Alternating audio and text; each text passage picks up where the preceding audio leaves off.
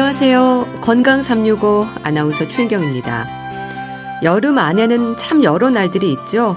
초여름, 한여름, 그리고 그 사이 장마철까지 덥고 비 오고 후텁지근하고 무더운 날들로 채워집니다. 여름을 건강하게 보낼 수 있도록 기온과 기압 변화에 잘 적응하셔야 할 텐데요. 퇴행성 관절염으로 고생하는 분들에게는 장마철 관절통이 또 하나의 부담입니다. 오늘은 퇴행성 관절염 환자들의 일상을 살펴볼 텐데요. 도움이 되는 자세와 운동법, 혹시 피해야 하는 부분은 없을지 알아보겠습니다. 7월 10일 토요일에 건강 365 김동률의 다시 사랑한다 말할까 듣고 시작하겠습니다. 관절 날씨라고 하죠. 흐리고 비 오는 날이면 관절이 먼저 안다는 농담 아닌 농담인데요. 기압과 관절통 연관이 있는 걸까요? 특히 어르신들 관절통과 관련해서 장마철인 요즘 더 고생하지 않을까 걱정입니다. 경희대 한방병원 황덕상 교수와 함께합니다. 교수님 안녕하세요. 네, 안녕하세요. 교수님 장마철입니다. 퇴행성 관절염으로 고생하는 분들에게는 통증이 더 심해질 수 있을 때라면서요. 네, 아무래도 이런 습한 날씨가 또 비가 오고 흐린 날씨 이런 때에는 어, 무릎에 통증이 더 심해지시는 그런 증상들이 또 많이 있고요. 또 이제 열대야처럼 이제 습하면서 더운 날씨가 되면은 더더욱 이제 야간에 통증을 좀 호소하시는 분들이 있어서 네. 어떻게 보면 이제 비 오고 습한 날씨 이런 것들이 그런 관절 사이에 있는 그런 관절 액들이나 이런 거에 영향을 미쳐서 통증을 악화시키는 경향들이 많이 있습니다. 네. 날씨나 통증에 예민한 분들이 아무래도 좀 민감하게 반응할 텐데요. 기압의 변화로 인해서 관절의 균형이 깨지는 걸까요? 그렇죠. 아무래도 이제 그러면 그 원인이 통증이 오게 되는 원인이 뭐냐고 할 때에는 바로 이제 온도와 습도 그리고 이제 기압의 변화라고 할 수 있는데요. 네. 우리 이제 기압의 변화라면 좀 막연하게 잘 이해가 안 될 수 있는데 우리가 이제 장마철처럼 비가 많이 오면은 왠지 하늘이 좀 이렇게 내려앉아 있는 음. 듯한 거 있고 또 맑은 날에 보면은 하늘이 굉장히 높게 되어 있는 것처럼 보이게 되는데 네. 바로 이제 그렇게 비 오고 장마철에는 이제 기압이 떨어 지게 되면서 상대적으로 우리 무릎에 있는 관절에는 이렇게 강으로 이제 공간이 있어서 그게 네. 수 액체로 차여 있는데 그 강에 있는 그 외부의 기압이 낮아지니까 관절 강 내부 자체의 압력은 높아지고 이 관절이 팽창하게 되게 됩니다. 그러다 보면 이제 관절이나 또는 그런 활액막이나 이런 것들을 좀 자극을 받으면서 이제 옆에 있는 인대들이 더 늘어나게 되면서 통증이 더 심해지는 그런 악화되는 수근을 볼 수 있고 네. 이렇게 되면은 당연히 뭐 혈액 순환도 안 좋아지고 또는 어떤 그런 여러 가지 순환들이 좀 나빠지기 때문에 통증이 오는 것들이 기압과 밀접하게 연관이 있을 수 있습니다. 네. 그럼 실제로도 습도가 높을수록 관절염 환자들의 부기라든지 하는 부분에도 차이가 생길 수 있습니까? 그렇죠. 우리가 뭐 습도라고 하면 그냥 단순히 이제 뭐 꿉꿉하다 그런 감정적이라고도 하지만 예. 사실은 우리 몸은 이제 그런 감각 신경과도 굉장히 밀접하게 다 분포가 되어 있는 부분이 있거든요. 그래서 우리 몸에 있는 관절 주변에 있는 근육이나 인대나 또는 신경이나 이런 것들이 단순히 어떤 뭐 통증이나 찌르거나 뭐 무리하는 것뿐만 아니라 감각 신경들의 그런 영향이 밀접하게 있을 때에는 온도 습도가 바뀌면은 이제 염증이나 통증을 유발하는 그런 상태들이 될 수 있습니다. 네. 어 우리가 관절이라고 하면은 어떻게 보면 이제 두 개 이상의 뼈가 맞닿아 있는데 단순히 뼈만 생각하면 되는 게 아니라 그 사이에 있는 연골이나 또는 관절낭이나 또는 뭐 활액망이나 뭐 인대 힘줄 이런 것들이 다 밀접하게 연관이 되어 있는데 다 바로 이런 것들이 쿠션 역할을 하거나 마찰 방지 역할을 해야 되는데 이런 것들이 이제 습도가 높아지면서 뭔가 이제 어, 환경도 바뀌고 화학적으로 구조도 바뀌고 또는 기압 변화로 좀 눌리는 것들이 좀 바뀌었을 때는 오히려 염증도 생기게 되고 그런 것들 때문에 통증 그리고 심한 경우는 이제 뭐 붓는 것들도 같이 많이 나타날 수가 있습니다. 네. 그런 만큼 이 장마철 실내 습도와 기온을 적절하게 유지하는 게 관절을 보호하는 방법이기도 하겠어요. 그렇죠. 아무래도 우리가 이제 습한 날씨에는 뭐 제습기를 튼다든지 아니면 이제 뭐 에어컨을 튼다든지 해서 좀 너무 습하게 하지 않는 것들이 좀 중요하고요. 네. 그리고 또 덥다고 해서 에어컨이나 선풍기를 틀어서 너무 온도를 낮게 해도 이제 관절 쪽에 있는 통증을 좀 악화시킬 수가 있는데요. 그래서 보통 이제 습도는 뭐 한 50%에서 60% 정도 그리고 실내 온도 온도는 뭐 한 26도에서 28도 정도 사이로 살짝 더운 느낌이라고 가지실 수 있는 게 오히려 통증이나 이런 것들은 좀 나을 수 있는데요.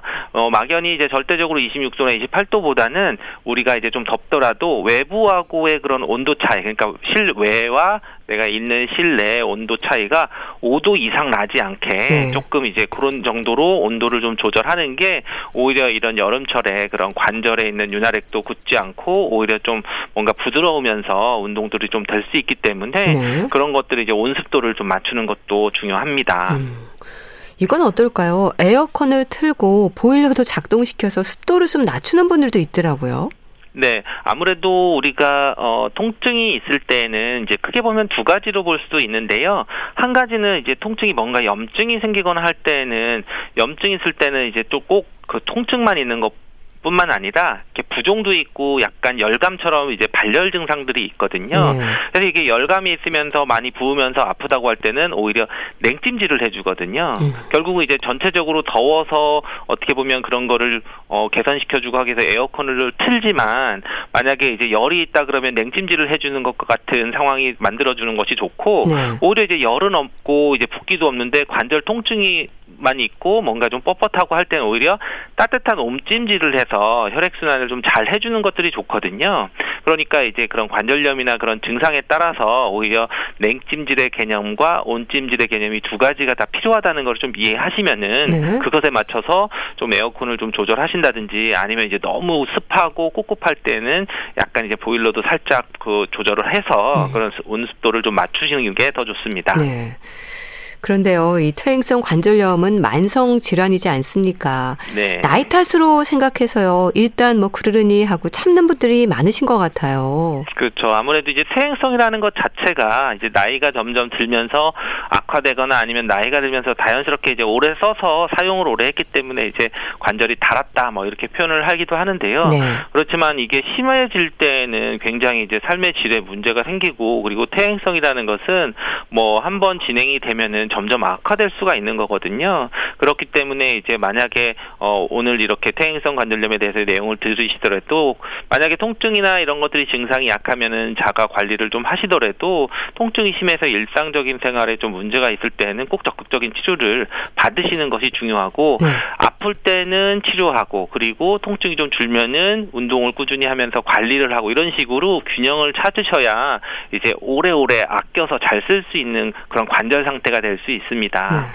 네, 그렇게 나이도 원인이겠지만 비교적 젊은 분들에게도 퇴행성 관절염의 위험은 있다고 들었습니다. 그렇죠. 뭐 최근에 뭐 건강보험 심사평가원 자료도 보면은 뭐 2018년에서 19년 사이에 뭐 어, 20, 30대 퇴행성 관절염 환자가 뭐 만 명 이상씩 막 증가했다 뭐 이런 것들이 나타나는데요. 네. 물론 이제 뭐 퇴행성 관절염 자체는 이제 그 이름 자체도 노인에게서 발병률이 굉장히 많은 것들이 나타날 수 있지만 오히려 저 젊은 사람에게도 이제 잘못된 자세로 음. 있거나 또는 뭐 네. 뭐 운동을 하거나 해서 관절에 좀 무리가 가는 그런 뭐 운동이나 뭐 어떤 뭐 행동을 하거나 자세가 나쁘거나 했을 때에는 충분히 이제 뭐 젊은 어 사람에게도 젊은 나이에도 퇴행성 관절염이 나타날 수 있고요. 그렇지만 이제 그 퇴행성 관절염처럼 이제 통증이 관절이 아픈 그런 통증이 나타날 때에는 또 이제 주의를 하셔야 되는 게 보통 30에서 40대 젊은 층에서 어. 나타나는 뭐 무릎이나 고관절 통증 중에는 류마티스 관절염 등이 또 있거든요. 네. 그래서 오히려 젊은 사람들에게는 류마티스 관절염이 많이 나타날 때는 이것은 또꼭 그 진단을 받아서 좀 구별을 해서 치료를 받으셔야 되는 질환이기 때문에 오히려 그런 것들도 좀 어, 확인을 해보셔야 됩니다.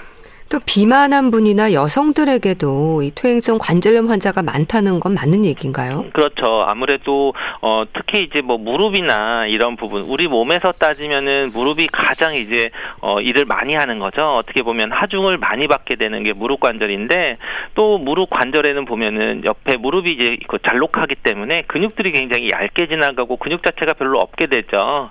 그랬을 때 이제 오히려 비만하거나 또는 여성들을 보면은 그 골반 위치 자체도 남성들보다는 골반이 약간 벌어져 있는 어, 상태가 돼서 어떻게 보면 무릎으로 이렇게 어, 똑바로 일직선으로 떨어지는 게 아니라 약간 사선에서 어, 골반이 벌어져 있고 무릎은 안쪽으로 모여 있기 때문에 사선으로 관절이 형태가 되거든요. 네. 그래서 그런 각도가 좀 차이가 있기 때문에 똑같이 운동을 했을 때도 여성들이 조금 더 무릎이 약해지는 또는 관절이 좀 빨리 다를 수 있는 그런 부분이 되고요.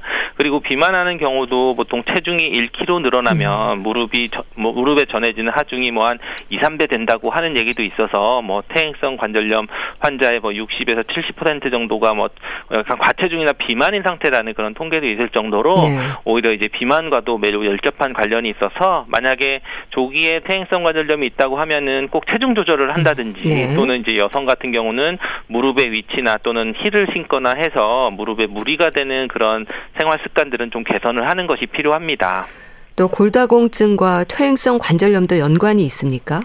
네, 아무래도 뭐 골다공증과 퇴행성 관련된 똑같이 나타나는 것들은 퇴행성, 나이가 들면서 점점 이제 노화의 측면에서 굉장히 어, 뼈 관절, 관절 감과 연관성이 굉장히 많이 있을 수가 있고요. 그렇지만 이제 물론 이제 골간 골다공증은 뼈의 그런 골밀도가 좀 낮아지는 거고 퇴행성 관절염은 그 사이에 관절 사이에 있는 인대나 연골이나 이런 부분들이 약해져서 분명히 다른 것이긴 하지만 네. 대체로는 이제 운동 적절한 운동이 안 되고 근육이 빠지게 되면 되면서 악화된다고 하는 공통점이 있기 때문에 어떻게 보면 이제 우리가 점점 어, 노화가 진행되면서 또는 뭐 통증이 있다고 할 때는 두 가지 다 어, 강조 강화를 하고 관리를 하는 그런 차원으로는 공통점들이 있습니다. 네. 이 퇴행성 관절염, 골 관절염 같은 의미지 않습니까? 근데 골 관절염은 무슨 뜻인가요? 네, 아무래도 뭐 관절염이다. 뭐 골 뼈가 아프고 관절이 아픈 그런 부위에 염증이 생기거나 하는 것들이 나타나는 게 이제 골관절염이라고 아, 볼 수도 있고 네. 일반적으로 뭐 골관절염이라고 하면 이제 퇴행성 관절염이죠. 물론 이제 골관절염에서는 대표적으로는 퇴행성 관절염도 있지만 류마티스 관절염도 분명히 이제 그렇게 구별을 할 수가 있는 거고요. 네. 결국 우리 고, 관절이라고 하는 거는 뼈도 있지만 연골이나 인대 이런 부분들이 항상 접히고 뭐 또 많이 사용하면서 닳기도 하고 또는 외상이나 어떤 위치 이상이나 이런 것들 때문에 그쪽에 이제 골, 연골이나 그 밑에 있는 경골 조직이라든지 이런 부분에 염증이 생기고 그러면서 통증도 있고 움직임도 나빠지게 하게 되는 그런 여러 가지 증상들이 이제 골 관절염이라고 볼 수 있습니다. 네. 그 관절에 연골이 닳는 건요 왜 그럴까요? 네, 아무래도 우리가 뭐 서히 있는 자세, 움직이는 것 자체가 우리가 골반이 있으면은 골반부터 무릎으로 가는 그런 직선 부분들을 이렇게 수직으로 떨어지는 그런 뼈까지 마찰이 있게 되게 되거든요. 네. 그래서 이제 그런 마찰이 있는데 어떻게 보면 내가 바른 자세로 서 있는 게 아니라 어떻게 보면 좀 다른 뭐 삐딱한 자세로 있다든지 한쪽이 골반이 돌아간다든지 또는 신발도 보면은 뭐 한쪽이 더 많이 닳는 분도 있고 네. 또는 뭐 뒤꿈치가 닳는 부분도 심한 분들이 있고 해서 어떻게 보면 이제 걷는 자세들이나 이런 것들이 좀 바르지 못한 음. 자세가 있을 때에는 마찬가지로 이제 우리 관절 무릎 관절 사이사이에 이렇게 수평으로 지지를 해야 되는 게 전체적으로 다 힘을 받는 게 아니라 한쪽으로 치우쳐서 어 그 많이 쓰게 되면은 그런 것들이 근력도 약해지고 노화의 일종으로 연골이 조금씩 닳게 되다가 어느 네. 순간 이상이 되면은 그게 이제 만약에 염증이 생기거나 하면은 통증으로 오게 되고 그런 연골이 닳게 되는 것들로 나타나게 되고요. 네. 또 여성 같은 경우는 이제 폐경기가 되면서 또는 이제 여성 호르몬 변화나 이런 것들 때문에 더 이제 악화되는 그런 부분도 볼 수 있습니다. 음.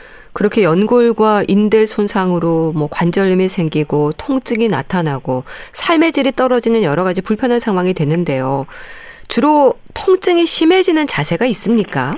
네, 아무래도 이제 우리가 관절에 부담을 주는 나쁜 자세 것들을 문제가 될 수도 있죠. 그렇지만 어, 한쪽으로 뭐 짝다리를 짚고 오래 서 있는다든지 네. 어떤 작업을 할 때 어, 한쪽으로 몸, 무게 중심을 좀 쓸리고 뭐 무게 무거운 거를 든다든지 또는 이런 운동할 때 좀 왼쪽 오른쪽이나 또는 전후 이런 쪽에 그 균형들이 깨져 있는 자세들도 문제가 될 수도 있고요. 또 우리가 쪼그려 앉아서 이렇게 무, 뭔가 일을 할 때 이럴 때 이제 무릎에 가장 큰 무리가 될 수도 있고 네. 또 이제 뭐 무릎 꿇는 자세도 좀 관절에 무리가 될 수도 있는데요. 또 요즘에 이제 젊은 분들은 보면 손가락 같은 데도 관절염이 온 아. 것처럼 오게 되는데 예. 보면은 이제 핸드폰을 들고 오랫동안 이제 영상들을 보게 되면 음.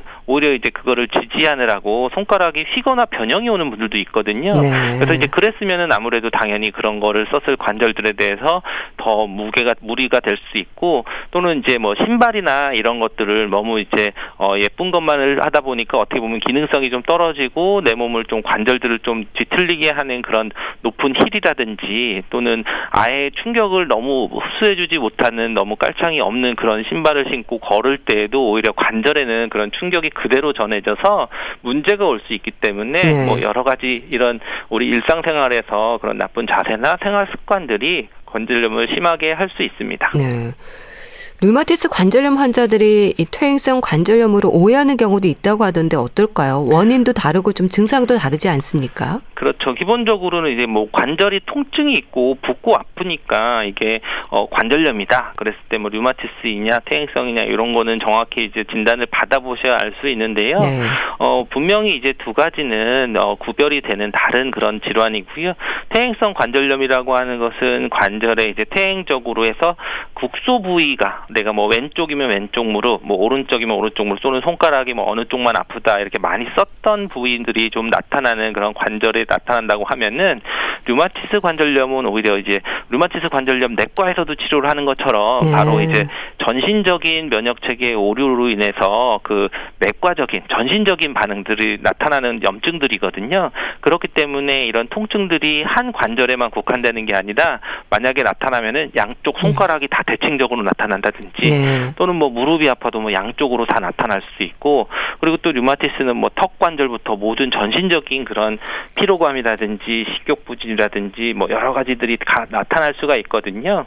그리고 이제 조조광직이라 그래서 아침에 좀 많이 좀 뻣뻣했다가 또 이제 좀 한두 시간 있으면 좀 풀리는 그런 특징적인 증상들이 나타나는데 물론 이런 것들이 증상만 가지고는 분명히 어 구별할 수가 좀 있는 데는 한계가 있어서 네. 만약에 이런 증상들이 있다고 하면은 꼭 심하게 통증이 지속이 되고 조절이 안 된다면은 정확하게 진단을 뭐 혈액 검사를 하실 수도 있고 엑스레이를 찍어야 될 수도 있고 음. 하는 검사를 꼭 받으셔야 됩니다. 네. 퇴행성 관절염 환자들이 일상에서 가장 힘들어하는 부분이 뭔가요? 아무래도 이제 통증이 되겠죠. 그리고 이제 통증이 되면서 어떻게 보면 퇴행성이라고 하는 게 어, 한번 이렇게 문제가 됐을 때에는 저희가 다시 젊어질 수는 없는 것처럼 네. 어, 한번 손상이 오게 되는 그런 관절들은 어, 다시 뭐 정상적으로 되기까지 조금 힘든 뭐 정상이라기보다는 통증이 없는 생활들을 유지를 하려 그러면은 힘든 그런 과정들을 좀 갖게 되시는 그리고 또 어, 단순히 치료를 한 번 받았다고 되는 게 아니라 꾸준히 생활 관리를 하거나 유지를 하는 쪽에서 관절 관리를 하셔야 되는 부분이 좀 어떻게 보면 힘들 수도 있습니다. 네. 그래서 관절에 무리가 가지 않도록 되도록 좀 쉬어야 한다는 생각을 많이들 합니다. 그러다 보면은 운동에 조금 소극적이 되기도 하는데요. 퇴행성 관절염 환자들에게도 운동이 필요할까요? 네, 그 운동이 정말 중요한 그런 한 부분이 될 수 있고요. 예. 물론 이제 어, 관절염이 심해서 염증 상태가 좀 심하고 뭐 열이 나고 할 때는 운동하는 게 힘들 수 있지만 그렇지 않고 염증 상태가 좀 어느 정도 좀 잦아들었을 때는 운동을 하셔야만 퇴행성 관절염에 대해서 어, 유지를 하면서 통증 없이 건강하게 살 수 있는데 우리 몸에 있는 그런 관절이라고 하면은 단순히 이제 연골만 생각을 하시는데 그런 게 아니라 그 관절에는 옆에 잡아주고 있는 인대나 근육들이 있습니다. 네. 그럼 그 근육들이 지탱을 해줄 때 오히려 무릎이나 연골이나 이런데 부담이 없이 하중이 가지 않기 때문에 똑같이 이제 통증 없이 일상생활을 할 수 있는데요. 이 근육들을 조금 더 다르게 보면은 여러 가지 우리 감각 신경체들이 있는데요. 아. 이런 것들이 어 뭐 금방추, 뭐 골지 섬유, 뭐 파니 파치니안 소체 뭐 여러 가지 이런 것들이 있는데 이런 것들을 어 고유 수용성 감각체라고 하는데 이게 네. 무슨 얘기냐면 운동을 했을 때 우리 몸이 어 신체 위치 움직임 이런 것들을 더 좋게 한다는 거라서 아. 이런 감각 운동을 했을 때 통증도 줄고 내 어떤 활동 능력도 좋고 삶의 질이 좋아질 수 있다. 그러니까 예. 단순히 뭐 근력을 강화하는 것뿐만 아니라 우리 이런 게 통증 감각이나 이런 것들도 여러 가지를 개선할 수 있는 게 운동이라는 점에서 굉장히 중요합니다. 네. 그렇다면 계단 오르기는 도움이 되지만 내려가는 일은 위험할 수 있다는 말도 하던데 이건 맞는 얘기일까요? 그렇죠. 아무래도 우리가 내려갈 때는 때는 아무리 뭐 관절이나 무릎에 힘을 준다고 해도 이렇게 충격을 뒤꿈치나 앞꿈치에 덜컹하고 이제 충격을 줄 수밖에 없거든요. 그러면 이제 퇴행성이라고 하는 것은 연골이 좀 닳고 그런 관절들을 지지해주는 힘이 약해졌기 때문에 네. 어, 문제가 되기 때문에 오를 때는 뭐 강하게 쿵 찍으면서 오르는 사람은 없죠.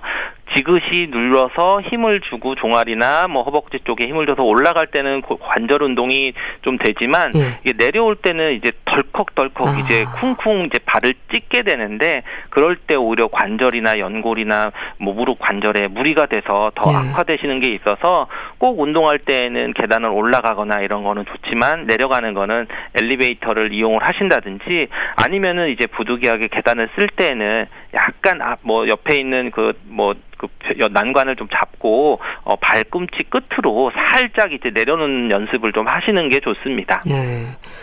그럼 퇴행성 관절염 환자들은 등산을 좀 피하라고 하던데 이것도 뭐 내려올 때 부담이 돼서 그런 건가요? 네, 아무래도 우리가 어 계단하고 똑같이 이해를 하시면 되는데 네. 등산은 이제 경사면은 오를 때 이런 것들은 괜찮은데 문제는 이제 내려오게 되는 이제 하산이 문제가 되죠. 아. 하산을 할 때는 이제 동작이 무릎의 관절에 무리가 되는 거고 그리고 우리가 등산이라고 하면 사실은 팡팡한 평평한 평지가 아니라 어, 돌 같은 것들이 있어서 굉장히 발도 위치를 좀 다르게 울퉁불퉁하고 그러다 보면은 균형을 잃게 되는데요. 네. 결국 이제 퇴행성 관절염이라는 것은 무릎 관절에서도 한쪽이 좀 닳게 되기 때문에 평평하지 못하고 약간 울퉁불퉁한 산길을 걷거나 그럴 때는 오히려 한쪽 관절이 더 무리가 갈 수도 아. 있거든요. 그러면은 잘못하면은 이제 통증이 심할 때는 뭐 하산하다가 이제 주저앉으시게 되면은 오히려 네. 더큰 문제들이 생길 수 있기 때문에 어, 어떻게 보면 좀 어, 땅이 좀 고른 그런 평지에서 뭐 내려가는 것보다 가벼운 그냥 경사가 좀 약한 수준에서 운동을 하시고 될수 네. 있을 심할 때는 평지를 걷는 것이 더 좋습니다. 또 체중 조절을 통해서 무릎에 받는 하중을 줄이는 게 도움이 되긴 할 텐데요. 어떤 운동을 하면 좋을까요? 꾸준히 좀 하는 게 효과적일 텐데요. 네, 아무래도 뭐 관절염이라고 하니까 그 해당 관절 쪽에서 뭐 운동을 강화하는 거를 얘기를 많이 하는데요. 그거보다는 저는 이제 그런 기본적으로 체중을 감량하기 위해서는 유산소 운동을 또 해야 되는 부분이 있고, 근데 유산소 운동이라 그래서 무조건 걷거나 뭐 이러는 것보다는 우리가 누워서라도 그 아픈 관절, 예를 들면 무릎이 아프다 그러면 고관절을 더 운동을 해준다든지 네. 또는 이제 손가락이 아프다 그러면 어깨 관절을 움직이든지 그 내가 아픈 관절보다 하나 더 위쪽에 있고 더 큰 쪽에 있는 근육들을 더 강화를 시켜주면서 꾸준히 하시면은 오히려 통증도 좀 음. 예방이 되고 네. 오히려 이어지는 그런 근육들의 그런 강화들의 효과를 통해서 통증 완화에 좀 도움이 될 수 있습니다. 네. 음식은 어떨까요? 관절 보호에 좀 도움이 되는 음식도 있을까요? 네, 뭐 관절 보호되는 음식들 뭐 가장 뭐 얘기 많이들 하시는 게 이제 뭐 불, 불포화 지방산이 많은 그런 음식이다. 뭐 이런 것들이 뭐 염증과 통증 완화에 뭐 될 수 있다 얘기를 많이 하는데요. 네. 어떻게 보면은 우리가 뭐 등푸른 생선이라든지 또는 뭐뭐 뭐 마늘이나 뭐 양파 이런 것들을 올리브유 이런 것들도 얘기를 많이 하지만 또 우리가 뭐 과식을 한다든지 뭐 동물성이나 또는 인스턴트나 이런 패스트푸드나 이런 것들이 오히려 염증을 좀 악화시킬 수가 있으니까 오히려 이제 좋은 음식을 먹는 것도 중요하지만 네. 염증을 악화시킬 수 있는 뭐 튀긴 거라 거라든지 뭐 또는 뭐 그 단순당이 너무 들어가 있거나 뭐 네. 가공육이라든지 이런 것 들을 좀 피하는 것도 중요한 식습관일 수 있습니다. 네. 근데 어르신들 중에는요, 관절염이 생기기 전에 그런 음식을 먹어야지 이미 관절염이 있는데 이제 와서 먹으면 무슨 소용이 있냐는 말도 하세요. 어떤 조언을 하시겠어요? 네, 우리가 뭐 퇴행성 관절염이라고 하는 것은 한순간 치료를 할 수 있는 것도 아니고 그리고 지금 있다고 해서 계속 유지가 되는 것도 아니기 때문에 사실은 이제 더 악화되는 거를 방지하려면 어떻게 보면 지금이 제일 중요한 시기일 수 있고 네. 지금도 관리를 하시는 게 또 내년이나 내후년 에 있는 내 관절 건강을 또 책임질 수 있는 부분이 있기 때문에 지금 상태에서라도 좀 신경을 쓰시고 관절 건강을 좀 챙기시라고 저는 꼭 강조를 하고 있습니다. 네. 또 여름에는 그저 밥에 물 말아서 오이지 하나면 된다고 말씀하시는 분들도 많은데요. 골고루 좀 잘 챙겨 드셔야 한다는 것도 기억을 하셔야겠네요. 그렇죠. 기본적으로는 우리가 관절들을 신경을 쓸 때 뭐 연골만 생각해서 뭐 콜라겐 뭐 이런 쪽만 생각하는데 그러지 마시고 실제로 관절을 유지하는 데 내가 강화시킬 수 있는 거는 근육이나 인대들이기 때문에 네. 단백질 섭취, 좋은 단백질 섭취도 굉장히 중요하고요. 그리고 또 고칼슘 식단들을 좀 어, 섭취하는 것도 중요하고 네. 기본적으로 우리가 뭐 해조류나 뭐 채소류도 좀 골고루 드시는 것들이 굉장히 중요합니다. 네. 또 장마철 걷기 운동에도 방해가 되는 날들이 많을 텐데요. 집에서 할 수 있는 스트레칭이 좀 필요할 것 같습니다. 무릎 건강에 도움이 되는 운동법 몇 가지만 소개해 주세요. 네, 기본적으로 우리가 서 있을 때 집에서 할 수 있는 것 중에 한쪽 다리로 서 있는 운동들을 조금 하는 게 좋은데요. 네. 물론 이제 그 서 있는 능력, 균형 감각에 따라서는 좀 무리가 되시면은 옆에 의자를 두거나 벽을 잡으시고 한쪽 무릎으로 가볍게 이제 뭐뭐 한 30초에서 1분 정도 서 있는 것들을 하시는데 네. 이럴 때 무릎에 힘을 준다고 생각하지 마시고 골반 쪽에 힘을 줘서 네, 전체적인 균형을 잡으신다고 생각하시는 것도 좋고요. 그리고 우리가 발꿈치나 발가락으로 걷는 운동을 조금씩 하시는 게 좋습니다. 네. 그래서 무릎을 물론 이거는 어 강하게 많이 하는 것보다는 내가 가볍게 발가락으로 들어서 던질 수 있느냐 또는 뒤꿈치 쪽으로만 가볍게 걸어서 내가 균형을 잡을 수 있느냐 이런 것도 중요하고요. 네. 그리고 이제 뭐 바닥에 어떤 뭐 발렌스 볼이라든지 좀 푹신푹신한 쿠션들을 좀 깔아놓고 그 위에 서서 중심을 잡기를 할때 음. 오히려 코어나 근육들을 전신적으로 쓸 수 있는 부분들이 있거든요. 네. 이런 것들도 집에서 이렇게 하신다고 하면은 뭐 큰 무리가 되지 않으면서도 관절들의 뭐 다양한 근육들을 좀 쓸 수 있고 강화시킬 수 있는 방법이 될 수 있습니다. 네, 알겠습니다. 자, 오늘은 관절통과 관련한 말씀 들었는데요. 경희대 한방병원 황덕상 교수와 함께 했습니다. 말씀 잘 들었습니다. 감사합니다. 감사합니다. KBS 라디오 건강365 함께하고 계신데요. 장나라의 나도 여자랍니다. 듣고 다시 오겠습니다.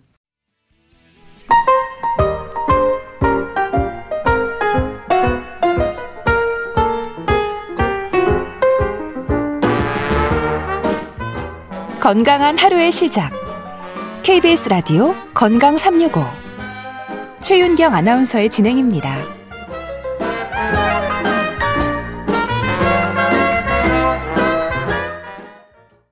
KBS 라디오 건강 365 함께 하고 계십니다. 주말의 건강책 정보 북컬럼니스트 홍순철 씨와 함께 합니다. 안녕하세요. 네, 안녕하세요.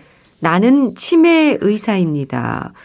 오늘 소개해 주실 책 제목인데요. 치매를 다루는 의사라는 얘기일까요? 의사가 치매 진단을 받았다는 걸까요? 참 어느 쪽이든 치매라는 단어가 주는 첫 느낌은 일단 부담으로 다가오는데 어떤 내용입니까? 예, 나는 치매 의사입니다. 말씀하신 예. 것처럼 중의적인 의미를 갖고 있어요. 처음에는 치매를 다루는 의사였는데요. 그분께서 결국 치매 진단을 아, 받게 됩니다. 그러셨군요. 아, 우리가 이제 치매가 아닐까라는 두려움들이 있을 때 네. 사람들이 자동적으로 떠올리는 질문들이 있어요. 이게 치매를 테스트하는 몇 가지 질문지인데요. 뭐 예를 들어서 당신이 지금 어디에 있는지 그 장소를 구체적으로 말해 보세요. 네. 라는 질문에 답을 하게 한다던가 아니면 100에서 7을 한번 빼보세요. 음. 그러면 이제 93 그러잖아요. 예, 예. 거기서 7을 한번 더 빼보세요. 예. 한다든가 그렇게 7을 빼는 방식으로 질문을 던지는 거죠. 이런 질문은요, 치매인지 아닌지를 판단하는 기준으로 활용되고 있어요. 이게 세계 여러 나라에서 사용되고 있는 인지기능 검사의 문항인데, 바로 이 유명한 치매 테스트를 만든 분이 오늘 소개해드리는 책, 나는 치매 의사입니다의 저자인 일본 의사인 하세가와 가지오 박사입니다. 아, 그러시군요. 네, 이 하세가와 박사는요. 네. 세계 최초로 표준 치매 진단법을 만들었고 네. 일생 동안 수천 명의 치매 환자들을 치료하면서 일본 내 치매 케어 시스템의 초석을 닦은 분이세요. 예. 일본이 사실 이 고령 사회이기 때문에 이 치매 문제가 상당히 심각하거든요. 근데 어떤 돌봄의 시스템을 초석을 닦았다는 면에서 상당히 많은 존경을 받고 있는 분인데 네. 그런데 평생 동안 치매 환자 치료에 헌신했던 이 하세가와 박사가 치매에 걸리게 아. 됩니다. 참 얄궂은 운명이죠. 예. 어, 이분의 나이 88세 때의 일이었다고 아. 그래요. 치매의 가장 큰 원인은 노화이기 때문에 어쩌면 당연한 결과다라고 이야기하면서 마지막까지 의사로서 할 수 있는 가장 최선의 일이 무엇인가 고민했다고 그럽니다. 그리고 자신의 있는 모습을 그대로 보여줌으로써 예. 사람들에게 치매에 걸리면 저렇게 되는 거구나. 아. 그 모습을 전하기로 결심했다고 그래요. 백세 장수 시대를 살아가는 우리가 해야 할 일은 무엇인지 치매 환자뿐만이 아니고 예. 치매 환자의 주변에서 그들을 돌보는 사람들은 치매 환자를 어떻게 대해야 되는지 이런 것들을 고민하도록 했다라는 거죠. 음.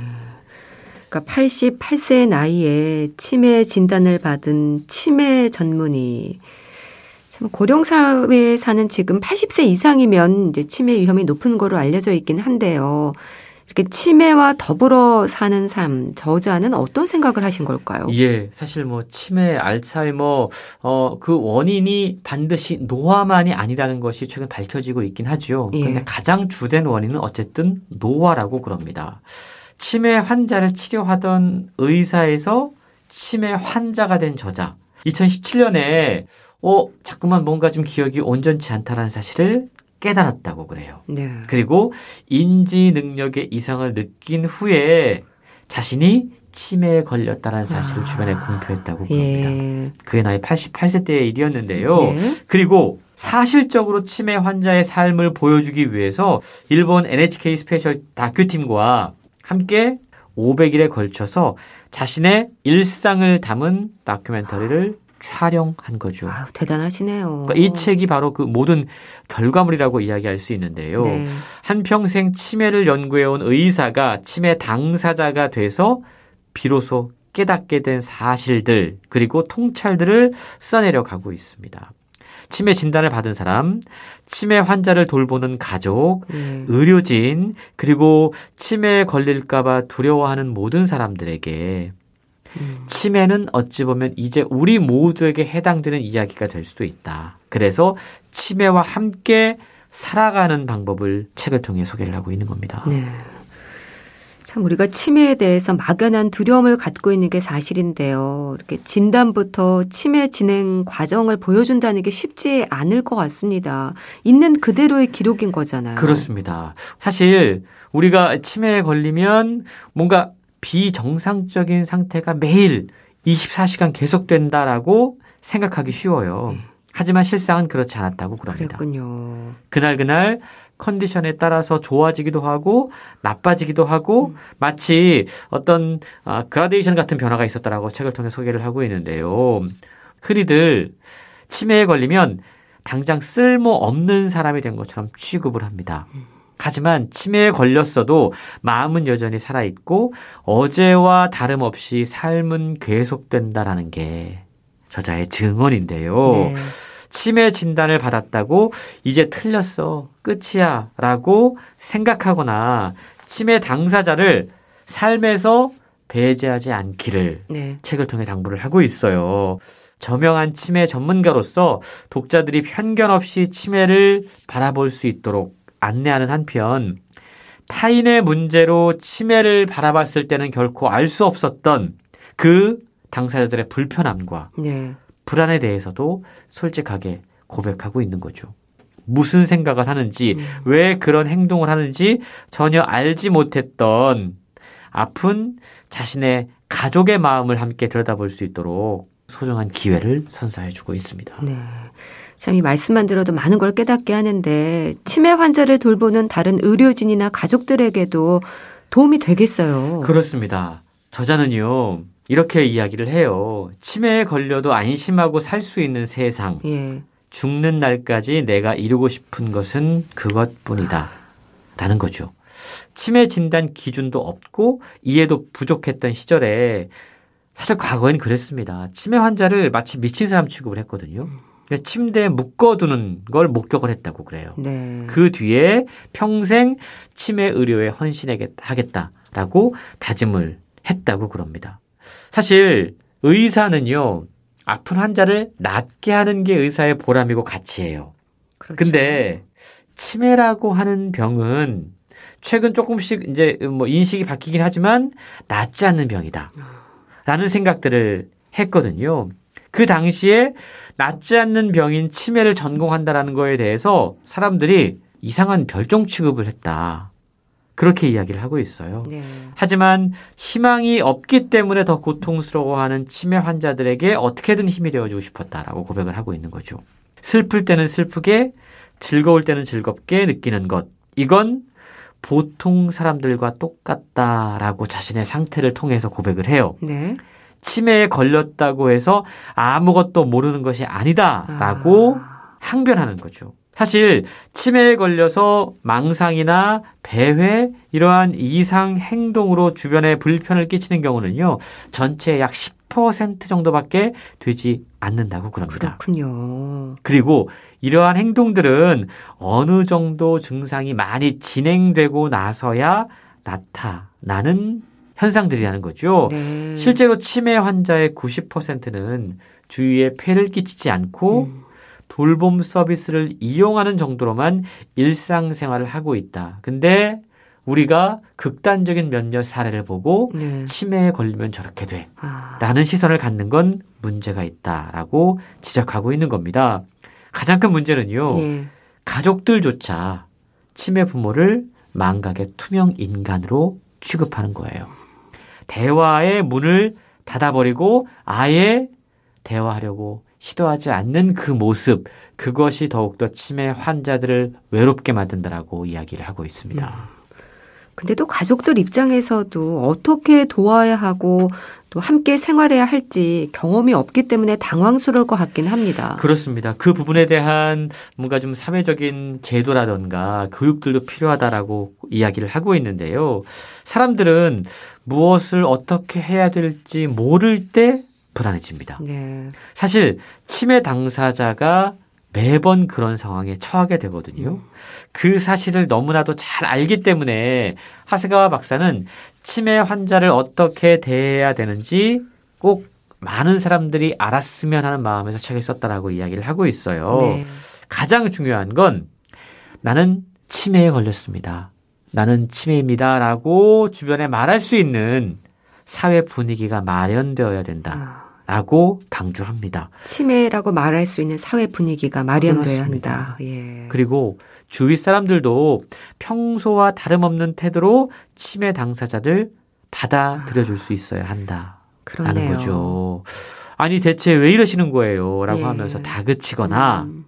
정말 처음부터 끝까지 다 해줘야 되는 돌봐줘야 되는 사람으로 여기게 되면 오히려 본인의 당사자의 역할을 빼앗기 때문에 상태를 나쁘게 만들 수도 있다라고 이야기를 하고 있습니다. 네. 치매 당사자에게 자주 질문하라고 이야기를 해요. 질문을 하라고요? 네. 오늘은 무슨 요일이에요? 네. 오늘 기분이 어떠세요? 네. 오늘 뭘 하고 싶으세요? 음. 라고 물어보라는 겁니다. 이게 본인이 치매 환자가 돼 보니까 가장 필요한 질문들이다라는 걸 깨닫게 됐다라는 거예요. 보통 누군가가 치매에 걸리게 되면 그 사람의 모든 결정권을 빼앗습니다. 예. 그냥 이렇게 하세요. 라고 일방적으로 결정을 해요. 근데 책은 그렇게 하지 말고 오늘은 뭘 하고 싶으세요? 반대로 오늘은 뭘 하고 싶지 않은가요? 네. 라는 질문을 아. 던져서 자기 결정권을 포기하지 않도록 돕는 것. 예. 이게 치매 환자를 그나마 진행을 좀 더디게 할 수 있고 인간으로서 그 존엄성을 지켜주는 질문이다라고 책을 통해 강조하고 있는 겁니다. 네. 고령 사회에서 이 치매는 더 이상 남의 문제가 아닙니다. 내 부모 또 나의 일일 수도 있다는 생각을 하면 치매를 좀 더 깊이 들여다보는 관심이 생기지 않을까 싶어요. 그렇습니다. 불편하지만 불행하지는 않습니다. 음. 이 문장은요, 오늘 소개해드리는 책은 두 명의 저자가 함께 썼어요. 네. 앞서 소개해드렸던 그 하세가와 가조, 이분은 이제 치매 의사였다가 치매 환자가 된 분이시고 예. 또 이노쿠마 리스코라고 이분은 저널리스트입니다. 신문 기자이기 때문에 그 상황을 보다 객관적으로 서술을 했는데요. 치매 환자는 주위 사람들이나 사회가 보여주는 관용과 포용력의 유무 또는 정도를 비춰주는 거울이다. 음. 이런 존재다라고 이야기합니다. 네.